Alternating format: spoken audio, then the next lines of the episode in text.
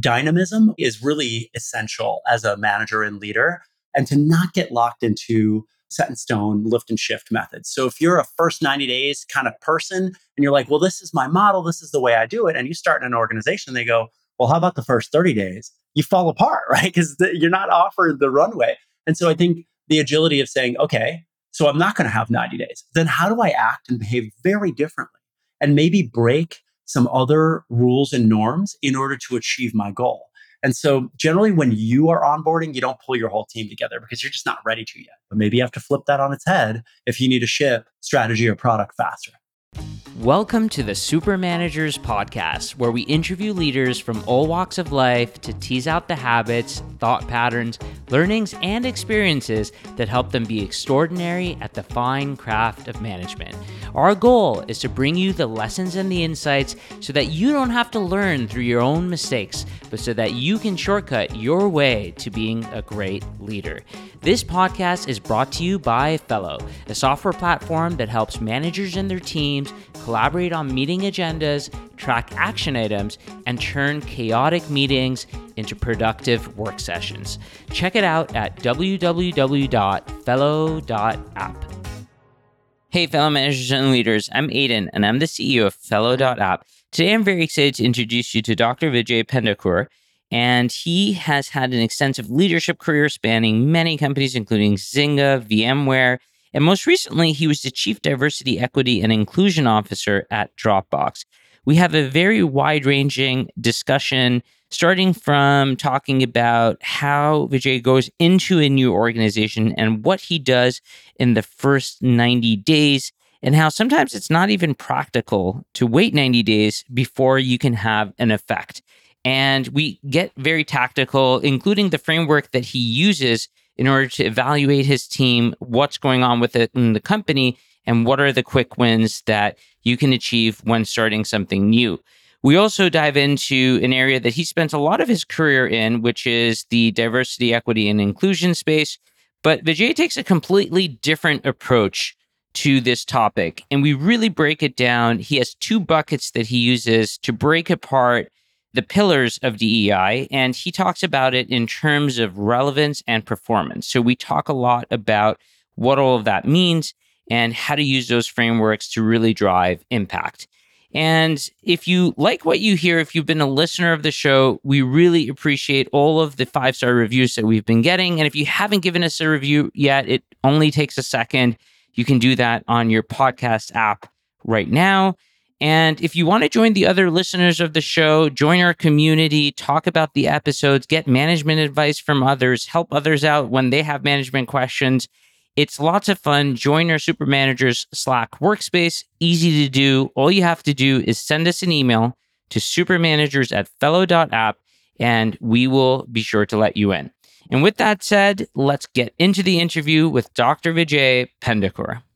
Vijay, welcome to the show. Happy to be here, Aydin. Yeah, excited to do this. You've worked at a number of different companies, lots of familiar names Zynga, VMware, recently Chief Diversity, Equity, and Inclusion Officer at Dropbox. Lots of experiences all throughout. You've been in the talent space for a very long time.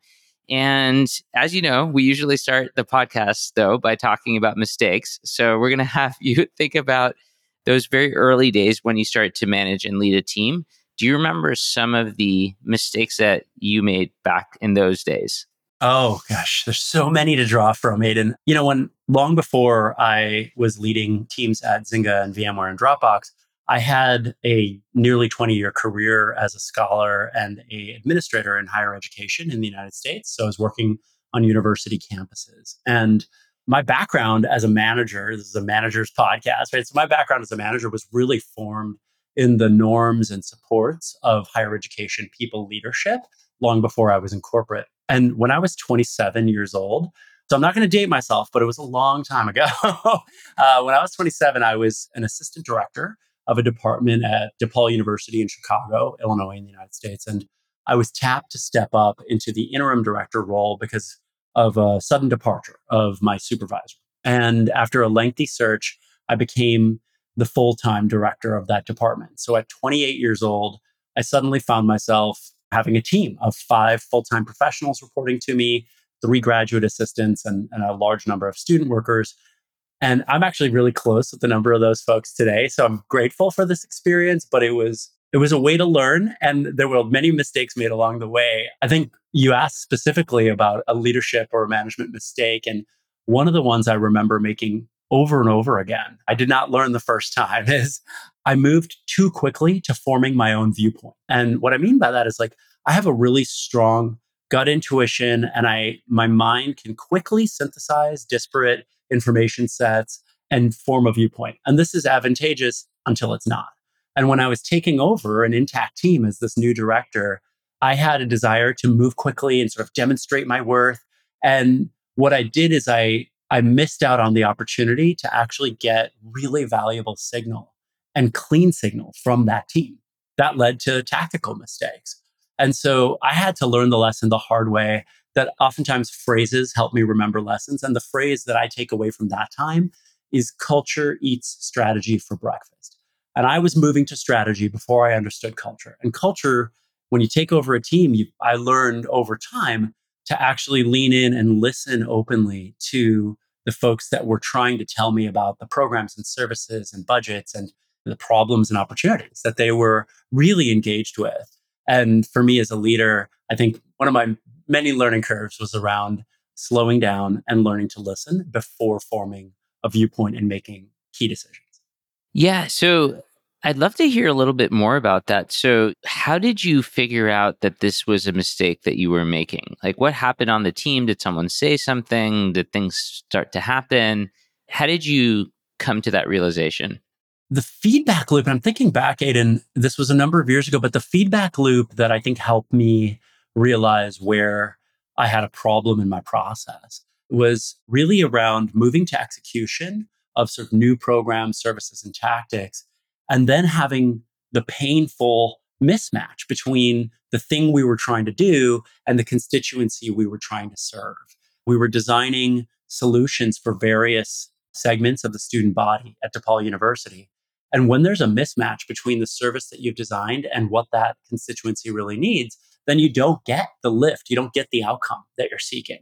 And it was in the iterative process of launching failing to meet expectations, having to realign, that I came to realize I actually heard about these issues beforehand and I didn't pay attention. The humility here, right, is when you have to go, I think that Sarah or Eric or Jeff was actually trying to tell me about this on the front end.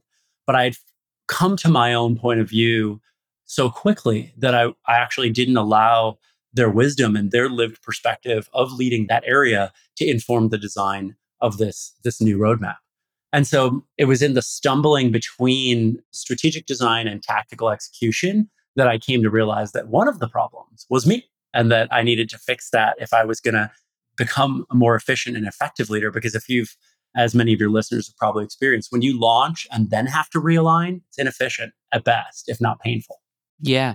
It's super interesting because oftentimes, I mean, generally speaking, most of these generic advice phrases that have become almost like memes, trust your gut and the like, can mislead you. So I think one of the things I've always thought about is that yes, you can trust your gut, but you have to be careful which situations. Like your gut isn't going to tell you the right answer in situations that you don't have experience in or that you haven't been in for a long time. So sometimes it's better to trust your gut in certain situations, but also you know trust the gut of other people in other circumstances right? So it's it's not always your gut that you trust. Yeah. Sometimes you have to figure out who has the highest believability index. And you know here's a set of people like you said that were living the situation day in day out and may have experienced those sorts of things.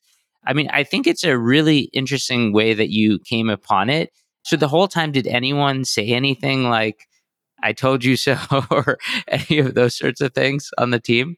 Oh, let me see where the I told you so's came in. And, and I think that this question of the I told you so is so, it's interesting to ask, right? Because in a power based relationship, right? Even if I'm not an authoritarian leader, and I'm not, it's still a power based relationship. I'm the manager and they're the direct report. Then there can be some latency around the I told you so. And I think that that latency really interrupts the feedback loop in a way that's harmful to the organization, right? And so at that time, I didn't know and I didn't have the language and skill around investing in psychological safety early and often as a mechanism to collapse that latency so that you get the I told you so, which eh, a more, more constructive way of framing I told you so is feedback, right? Authentic, bidirectional feedback. And that's what we know managers and directs need to have. But a barrier to it is when people don't feel safe doing it. And so at the time, I hadn't invested in the psychological safety necessary to create the feedback loop. And so I think that rather than the learning coming from my team saying, Vijay, you know, remember six months ago in that meeting when I brought this up, it was to sort of name with real humility how this all went down at that time is actually me seeing it in the data. And so it didn't come from the team. It came from the test iterate approach to solving for you know human capital issues right? When you're launching new programs and services you're seeing in the data whether they're working or not. And when i wasn't noticing the lift that we predicted on whatever variable we were trying to change having to go back and process redesign multiple times is where i learned that lesson not even in the direct feedback from team members but rather than the aha moment for me was like oh this is the issue. Oh wait i feel like sarah actually already told me about this and i didn't hear it you know, this is super interesting. And we're talking about it right now from the sense of, you know, a new manager issue, right? Like you become a manager and this happens. But I think what's when unique about your experience is you've obviously been in these leadership roles across all these different companies. And so you've almost kind of relived that moment many times because you get parachuted into new company and there's people who've been there for a long time and have been doing the job and so I do wonder so now when you get into a new organization, what is your playbook and how do you go about it? Sure. And I guess like the other thing to balance is yes, you need to listen to obviously your team, but you're going into a new organization and presumably it's because whatever they were doing may have not been getting the result. And so you're the change agent to some extent. So yeah, wonder what your playbook is. You go into a new organization, how do you play it? Yeah. Aydin, I love that you're naming one of the operational constraints that doesn't often show up in the leadership books, right? So you're stuck on a delay at the airport, you go into the airport bookstore, there's, you know, all the leadership books are on the front table. And they talk about this like really extended period of sense making that leaders should be involved in, right? Where you carefully study the context. And then the reality is, particularly when you're hired into a senior level role in a company, you are expected to make decisions really quickly, often and you're not given some huge runway to be an ethnographer of culture and people and problems before you you know say make wise and sage decisions. So it's there's a tension there right around agility and learning and humility. And so for me a couple of things that have become part of the playbook as i've to borrow your language parachuted into a number of organizations across multiple sectors and taken over intact teams every time.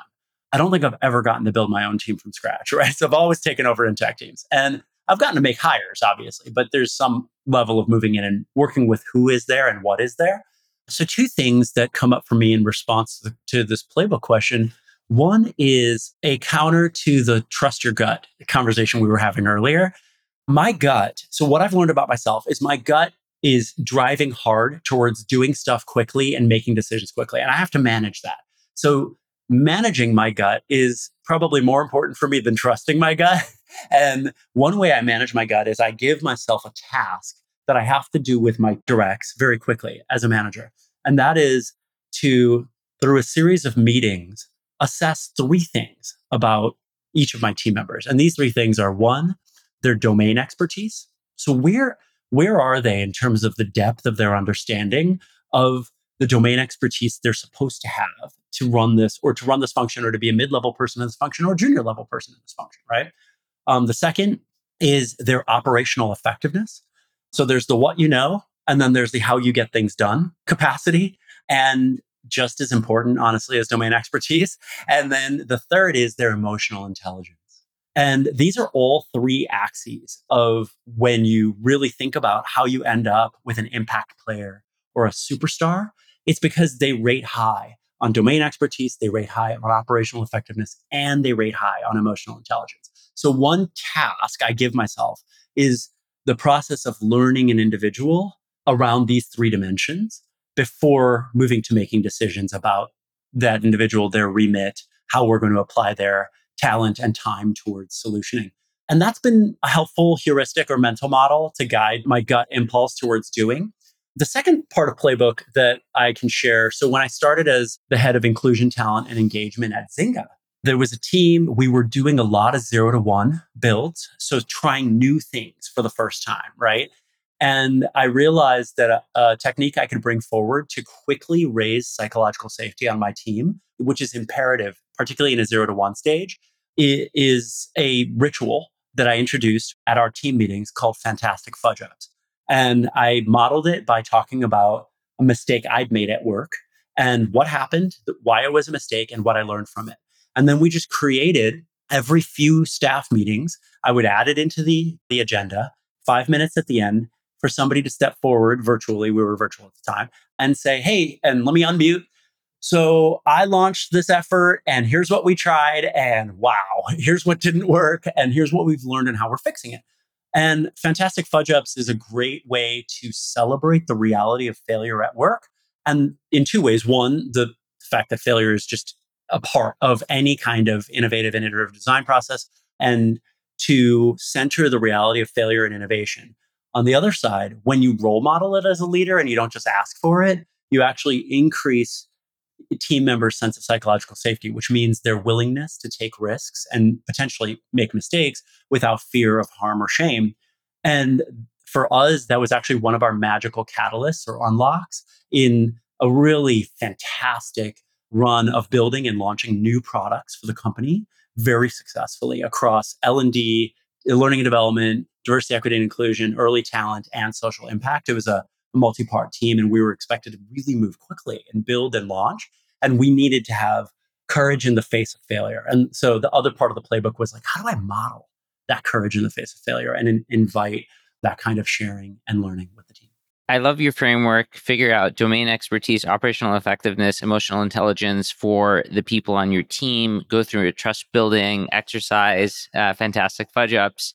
And so like is it three months that you give yourself the opportunity to do these things before you go into a strategic mode and, and start making decisions and moving things around or or how do you play that today each context is different right so obviously there's the the canonical first 90 days you know approach and i think there's a lot of wisdom in that approach a lot of your listeners are going to be high level enough that they know that you're not even offered 90 days sometimes so one of the things i've done sometimes so for example at one of my organizations, I was under some level of, of pressure and incentive to ship an enterprise strategy much sooner than 90 days.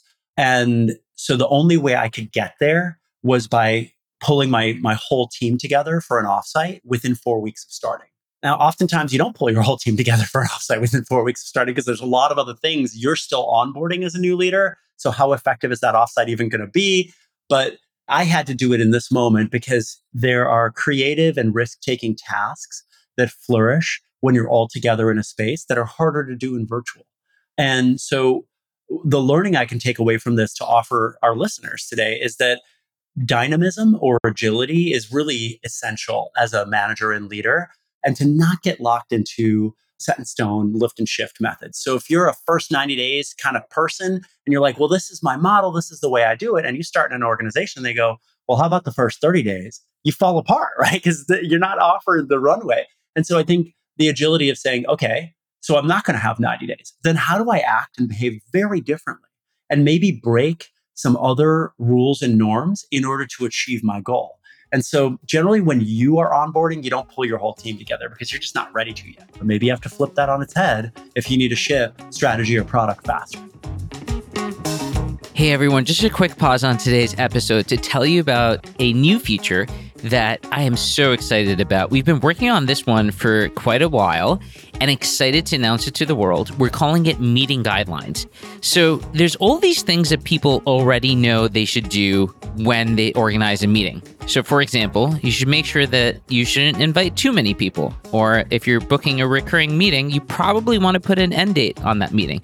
Or if you're going to invite someone to a meeting, you should probably, you know, if they have more than 20 hours of meetings that week, maybe be a little bit more considerate and ask, should I really invite that person to the meeting? So there's a bunch of these sorts of things that you know you might even know about. But what happens somehow in larger organizations is that people forget all of these things, and so that's why we've built this feature called Meeting Guidelines. It's super easy to use. It's a Google Chrome extension.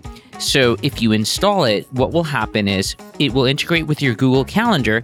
And that way, whenever anyone within your company is about to book a meeting, these meeting guidelines will show up and make sure that people know and take a second look at that meeting that they're about to book and make sure that it adheres to these guidelines. So if you want to book or within your company have a no meeting day, or if you want to make sure that every meeting has an agenda in advance before it's booked. So, all the different sorts of guidelines that you may want, and they're all obviously highly configurable because every company is going to be slightly different. But this is the first time that there is a way that you can get an entire organization to change their meeting behavior it's something that we've been working on for a very long time. Super proud to announce it to the world. It's called Meeting Guidelines. If you're interested in checking it out, would love for you to do that and give us feedback. You can get to it by going to fellow.app slash guidelines. Again, that's fellow.app slash guidelines. Check it out and let me know what you think. Yeah, that's really good advice and a very good way to think about it for this idea of when to trust your gut, how to leverage your team, how to build trust, and all of that. So, one of the common threads in, in your career, of course, has been DEI. And one of the things that is often talked about is just the business ROI of DEI initiatives. You've seen this now at a bunch of different companies. I'm wondering if you can talk about, I don't know if there are any anecdotes or examples or, or things that you've seen very practically in the numbers of what kind of business ROI you've gotten from the initiatives that you've had across some of the companies that you've been at. Sure, sure. Yeah. You know, I think that business ROI is definitely the uh, in the zeitgeist, right, of the conversation. And for years now, there's been the need to pull DEI towards being able to demonstrate business level ROI, right? And I think taking that language of business ROI and kind of unpacking it into a set of deliverables is really helpful. So there are some talent ROI things that you can focus on, right? So one way of unpacking the talent side of this is the reality that I don't use the word diversity often at work, which you might find counterintuitive given how long I've been doing this, but I don't because I actually rather think it's more productive to talk about this in terms of relevance or complexity. And what I mean by that is if you help an organization understand that the complexity of its people helps it be relevant in an inherently diverse world, then achievements in increasing the complexity of your workforce actually allow you to measure that not as some sort of performative optics driven hey look look at our website. We have more different faces now. That's not the side of diversity i'm interested in. That's not the side of diversity that honestly equals business roi the side of diversity that equals business roi in the talent space is an alignment between the people that make your company its services its products its decisions and the inherently diverse and complex world that that organization is trying to serve. So that's one set of measurements that programs and services increase. And I can, I'll double click on a second, right? But on the other side of this, there are performance ROIs, right? And what I mean by that is I don't really use the language of equity and inclusion as often anymore. Obviously, it's part of the D, E, and I. Equity is the E and inclusion is the I. But these things are just investments in an organization's world class performance.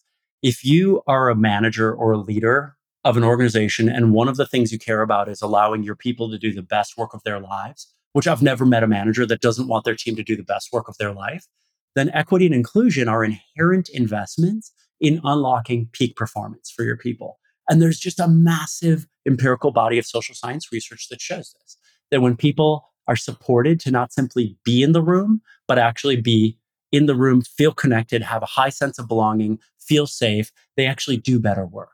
And so, first, we need to reframe DE and I as relevance and performance. When you do that, the KPIs or the key performance indicators waterfall very naturally from there. Because then, when you enact talent programs, so for example, on the talent side, work that I've done that I think has been particularly effective is thinking about talent attraction and talent acquisition in different strategic buckets. And for early stage organizations, a lot of organizations haven't done this work yet. So when I'm coaching and advising my clients that are in smaller organizations, startups, earlier stage organizations, oftentimes the the consultative work is in parsing up the where the calories are going because there's only so many budgetary dollars and human hours to put into this. And so how do we get really strategic about talent attraction and talent acquisition as two very different vectors? And talent attraction is about the idea of planting seeds upstream in that pipeline space. It's not about the rec that you just posted, the job opening you just posted. It's actually about where you're telling your talent story and how you tell that talent story in ways that are meaningful to different audiences.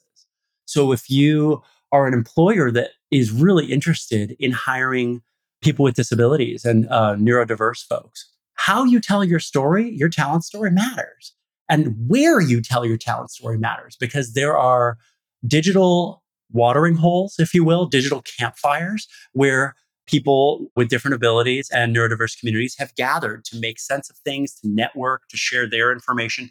And your ability to tell your talent story in those spaces in ways that are authentic and resonant with those audiences will result in a better compositional mix in your top of funnel when you do move into talent acquisition, which is the mechanics of posting a role and searching a role and interviewing for a role and hiring roles, right? And so I think the relevance tactics, right, the diversity tactics that I've put in place that have helped organizations actually move this forward towards business ROI, first and foremost, are about parsing the tactical buckets towards talent attraction as one set of investments and talent acquisition as a different one.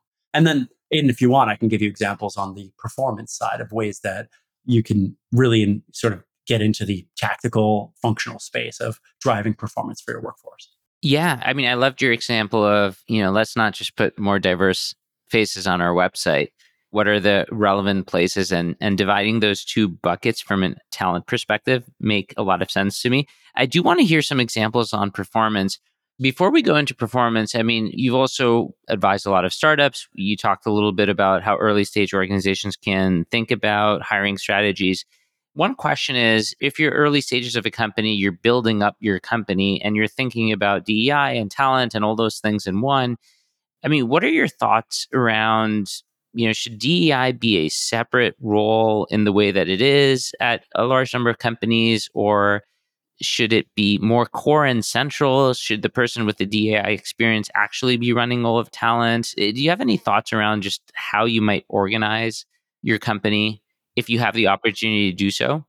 That's a great question. I think that I'm pretty pragmatic and I'm just realist at heart, right? So, realistically, organizations generally don't have the headcount latitude to bring on a dedicated DEI asset until they're scaling to a certain point, maybe past 500 headcount.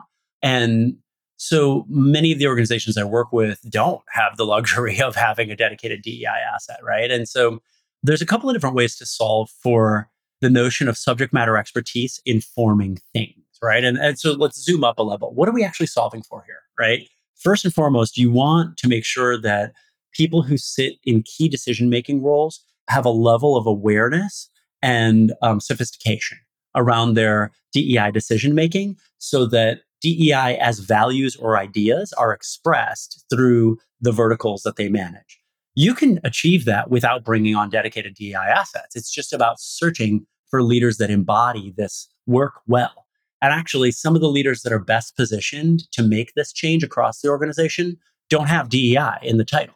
If you have a chief people officer that really gets this work and you're an early stage or smaller organization, you're going to be okay. And then there are ways that you can partner, right, with an external supporter to extend capacity or add in thought leadership or strategic advising around very specific things, like when you're trying to scale hiring into a new, ge- new geographic or cultural space, or when you're trying to launch a product into a new demographic market or cultural market, right? You might need strategic advising in specific moments that exceed your in house capacity. But in house, I think that bringing in people that have a demonstrated track record of centering DEI in their work without it needing to be their title is the single best level up you can bring your organization early stage. Second thing is fractional, right? I think more and more you're seeing fractional roles where it is a head of talent acquisition and inclusion or a head of L&D and DEI, or you know, some array where you're bringing the DEI piece in in a fractional way. And for early stage and mid-sized organizations, this makes a lot of sense when you're headcount constrained.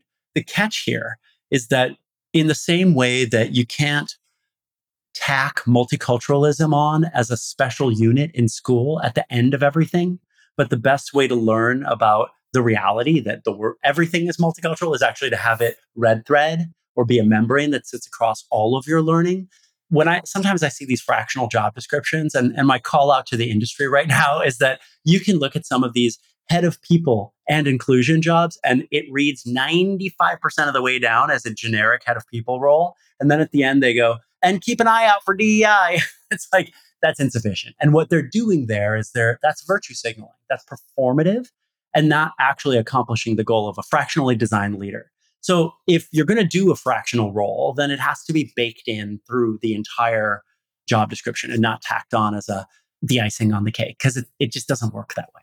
Yeah.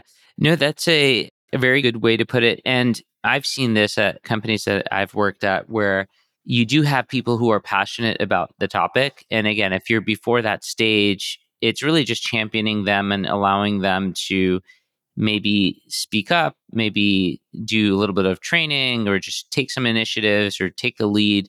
I mean, especially at a lot of growing organizations, there's all sorts of things where you don't have maybe the resources to get a full time resource, but there are people that may be good at that particular thing. And so you can definitely champion those folks.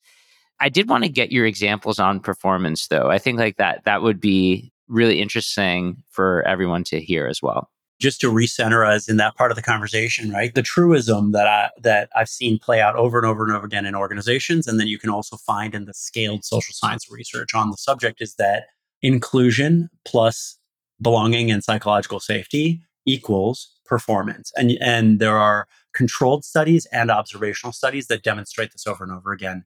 That teams that are diverse and inclusive and safe will outperform homogenous or unsafe teams over and over again. And so tactics that actually result in a shift in the performance outcomes of your organization are things like training managers. And this is uh, so salient to this podcast, right? Making sure that your managers are ready with a toolbox of managing teams towards measurable gains in team connection, sense of belonging, and psychological safety. These are three core measurable social science variables. You can actually measure a team's index on these things and move the needle over time. And there are manager behaviors that are proven to turn up the dial on these things or turn down the dial on these things. And oftentimes in organizations, we tend to put people in management roles. I mean, this is the classic like Peter principle, right? We elevate people into management who are really good as ICs, and then we just hope it works out. particularly in early stage organizations, this happens all the time, right? And then when we invest in skilling managers, a lot of the first level investment is in compliance based managerial skill sets. So, how to do the annual performance review, how to not trigger ER cases by following the law, and how to not, you know, like there's sort of raising the floor on minimum viable managerial behaviors. That's all nice. Once you've got that in place, the next step is around balancing your manager's ability to manage team performance through task based management, right? So making sure your managers know how to coach towards operational effectiveness. It's really important management skill set. Simultaneously, we have to teach our managers how to lead people to do the best work of their lives. And in that toolbox are a set of managerial behaviors that turn up the dial on team connection, belonging, psychological safety. And so, like the work I do with intact teams when I'm in house, oftentimes is the reskilling of managers around those kinds of behaviors that turn up the dial on those team performance variables. Or when I'm partnering with an organization, that's the kind of work I do with intact managerial teams, like your VP or SVP layer, or the team that's managing a new geo expansion into Eastern Europe. You know, if that's a market you're trying to crack, just knowing having that that skill set in place from the start makes such a difference in the way that you build the team culture going forward. Yeah.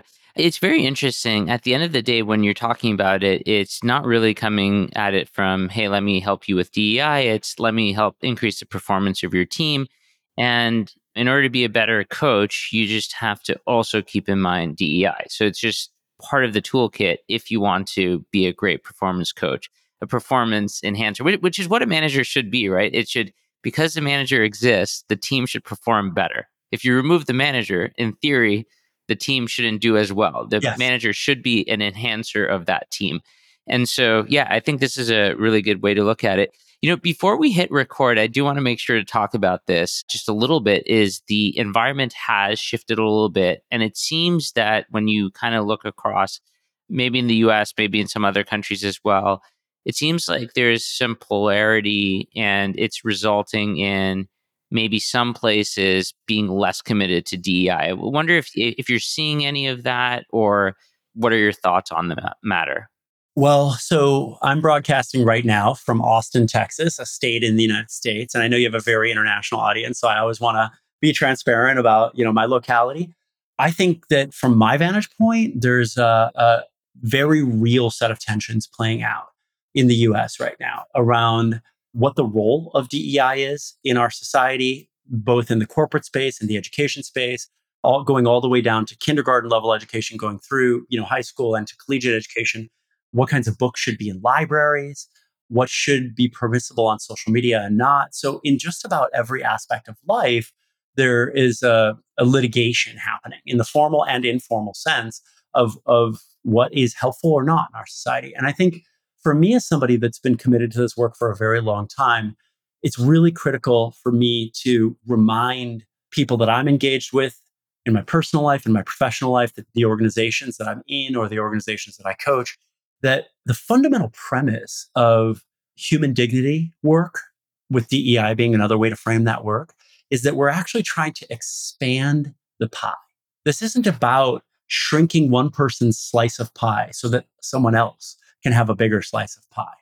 Anybody who really understands this work and drives this in a meaningful and productive way knows that when you commit to the tactics and strategies correctly, we actually lift the floor for everyone to do better work in organizations, to feel better about their work in organizations, to trust their managers more, for leaders to be able to show up with authenticity and vulnerability, as opposed to living in sort of the prison of performing perfection, which is a terrible place to lead from. There's so many ways that, that these investments help people do better work and enjoy their experience of their career more in ways that are just wins for everyone and are also necessary investments to correct for the reality of historic exclusion, historic vulnerability, historic communities being underserved that have to be corrected for if we are going to have equity in the workplace.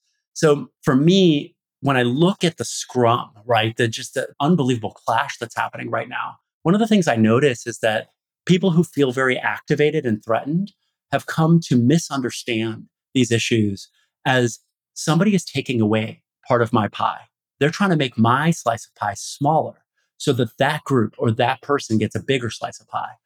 And one of the reasons they've come to feel that way is because they're actually being told that's what's happening. And I have to be courageous to name that in this moment, there's a very active campaign to position DEI as taking away something from some groups in order to give to others. And by and large, that's not what's going on. and so the corrective necessary here that is just about accuracy is around the reality that this is a generative model of human dignity. It's a necessary correction to historical injustices and practices. And that when done correctly, we actually lift the floor and unlock flourishing for all members of the organization. Yeah, I mean, I just go back to what we started talking about, which is just the you know performance angle. I think when you think about it that way, it just you make the pie a lot bigger. and I think let's just make the pie bigger. We'll all get more pie. yeah, exactly. And I I think a lot of these things are it's always the framing. A lot of things are pitched as zero sum games where they're positive sum in reality. I think most things in in life can be positive sum. It's just you have to look at it from the right angle. So, Vijay, this has been a super interesting discussion. We've talked about everything from how you evaluate your teams from domain expertise, operational effectiveness, emotional intelligence, how to build trust within your teams, how you think about DEI, which is, you know, from the lens of relevance and performance. We've talked about bucketing, attraction and acquisition, and so many other things, including like championing people within your organization that just have the right mindset about DEI. And so, excellent conversation. The question we always like to end on is for all the managers and leaders constantly looking to get better at their craft, are there any final tips, tricks, or words of wisdom that you would leave them with? Ooh, yes. Well, thank you for letting me have the last word, Aydin. So I love a quote from Annie McKee, who has a book on resonant leadership that I use a lot with individuals and teams and organizations that I coach. And she writes that significant professional growth without personal transformation is impossible. And let me just double down there, right? Significant professional growth without personal transformation is impossible. And the reason I like this quote is it's one, it's really strongly voiced, right? the when you're using the word impossible, it, it makes people pause and go, whoa, that's a strong claim. That's a productive pause. The conviction that personal transformation is actually the catalyst for successful leadership is proven out time and time again. You read anybody's book on leadership that's gone on to do great things for their company, their organization, or the world. Personal transformation is at the heart of that journey. And so ultimately, like I truly believe, and I want to leave our listeners today with this notion that improving your craft as a manager is in some part about improving yourself.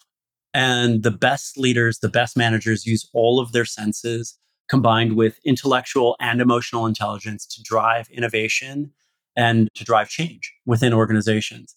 If you want to inspire people to follow you as a leader, which is instrumental to be a leader, then you have to be invested in personal growth. And if you want to be able to recover from failure, which is a necessary growth mindset to live in a world where failure is unavoidable, then personal personal transformation is requisite. And so I'll end there with uh, this notion of centering personal transformation. And I've really enjoyed the conversation today. Great advice and great place to end it, Vijay. Thanks so much for doing this. Absolutely. And that's it for today. Thank you so much for tuning into this episode of the Super Managers Podcast.